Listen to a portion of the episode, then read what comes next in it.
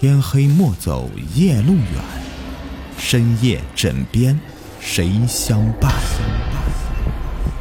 欢迎收听《灵异鬼事》，本节目由喜马拉雅独家播出。Hello，你们好，我是雨田。今天呢，来讲一个听众的分享。下面呢，我就用第一人称来讲述这个故事。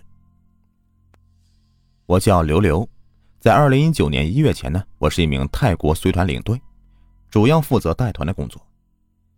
现在是一名贝壳德佑房屋中介的经纪人。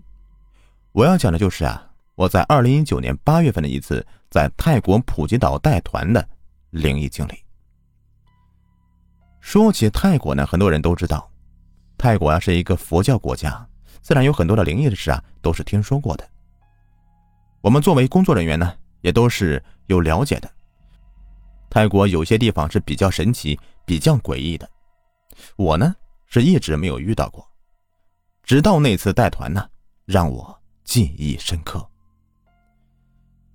八月份那次带团和往常一样，我在成都的双流机场 T 一。等待着去泰国普吉岛旅游的游客，还是和以前一样啊。这个区别在于，本来三十二个游客的团呢，有六位游客会在凌晨三点左右啊才能到达普吉岛机场，需要我到时候去接机。我在这边呢就简单的开了一个说明会，确认了游客到齐和护照落地签的准备，也稍微讲解了一些去普吉岛一些能做和不能做的、需要注意的地方。下午的十七点三十五的飞机到达之后啊，帮游客办理好所有的出境手续后，已经是泰国当地时间的二十一点左右了。在机场门口呢，会有当地的地接来接机，这个地接呢就是地方的接待。我很远就看到我的名字了，接机的是一个泰国当地会中文的小伙子，年纪看上去很小，但是工作却显得很熟练。我们互相打了个招呼，一切呀都显得那么平常，没什么不同的。之后呢，我在车上和地接导游交代一些工作上的事情，不知道走了多久啊，大巴车就停了下来。我以为是堵车了，我就又向前面去看看，发现只有不到五个车，他们都是在这个上坡路啊停一下，然后摁了三声喇叭再走的。好像是在给谁打招呼、路过一下的感觉。突然的，我一下就反应过来了，心想：难道是到那条路了吗？这心中是各种不安呐，也是比较慌的。这一条沿海公路啊，就是两千零四年受印尼特大海啸波及受灾的公路。我听以前的老领队讲过呀，这条路受灾以后的一年呢，经常出现无缘无故的车祸。不是死人就是撞死动物的，还有很多人撞鬼的报案。后面泰国政府这边呢，请这个道行很高的阿战师傅，就是我们说的这个高僧，帮忙处理一下。高僧看了以后说呀，说很多王子的灵魂在原地徘徊，他们没有事做，所以要捣乱。最后呢，高僧在这个公路上面念了两天的经。然后让政府在旁边弄了一个空地，修了一个很大的像汽车电影的屏幕。每个星期五的时候啊，都要放一些神学的东西啊来给他们看。在这之后啊，就几乎很少出现这样的事了。我们的车子也正常的按喇叭在走，心想还好今天是周四啊。我虽然知道这条路，但是从来都没有走过。心中也是惶恐不安的。到了酒店以后啊，我把客人都安排住下，我和那个泰国小伙子住一间，已经是二十三点多了，突然觉得很疲惫，很累，这以前从来没有这样过的，不知道是不是心里的还在想那条路的原因吧。然后呢，安慰自己说没有事，就睡下了。我在房间眯了一会儿，闹钟响了。一点五十了，提醒我们要去接剩下的六个乘客了。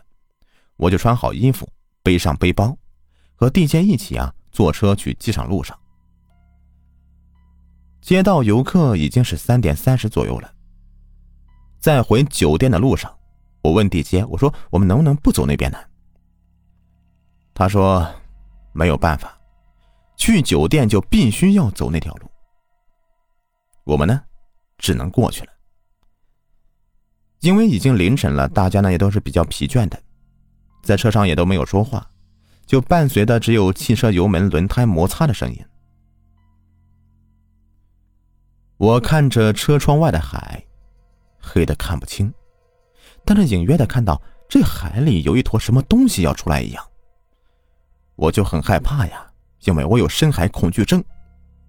突然有人拍我一下，唉，是个游客。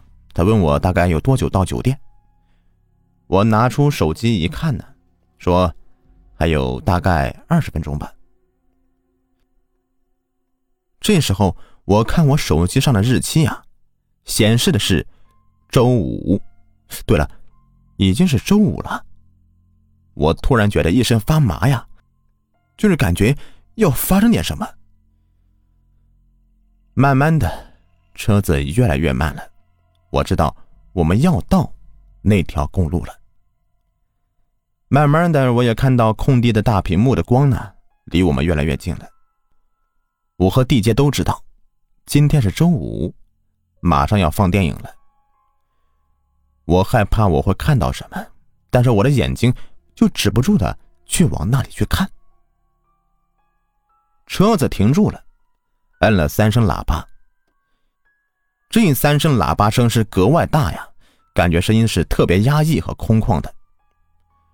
我就看向那边的空地，好像也没有看到什么。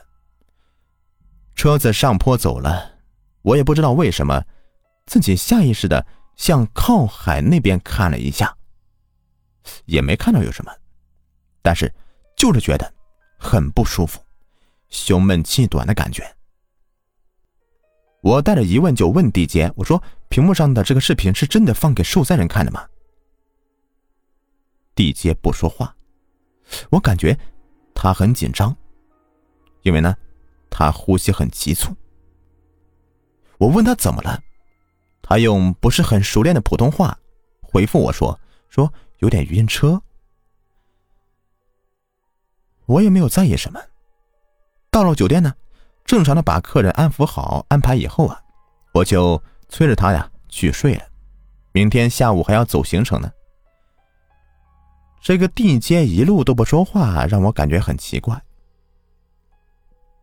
到了房间洗漱完以后，我倒在床上，感觉是累到不行，不一会儿就睡着了。不知道多久，我突然一下觉得我好闷呐。